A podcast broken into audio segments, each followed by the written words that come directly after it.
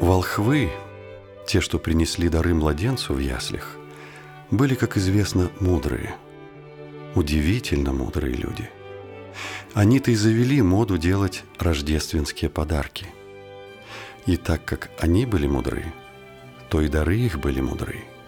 Может быть, даже с оговоренным правом обмена в случае непригодности. А я предлагаю вам вспомнить ничем не примечательную историю про двух глупых детей из восьмидолларовой квартирки – которые самым немудрым образом пожертвовали друг для друга своими величайшими сокровищами. Но да будет сказано в назидании мудрецам наших дней, что из всех дарителей эти двое были мудрейшими.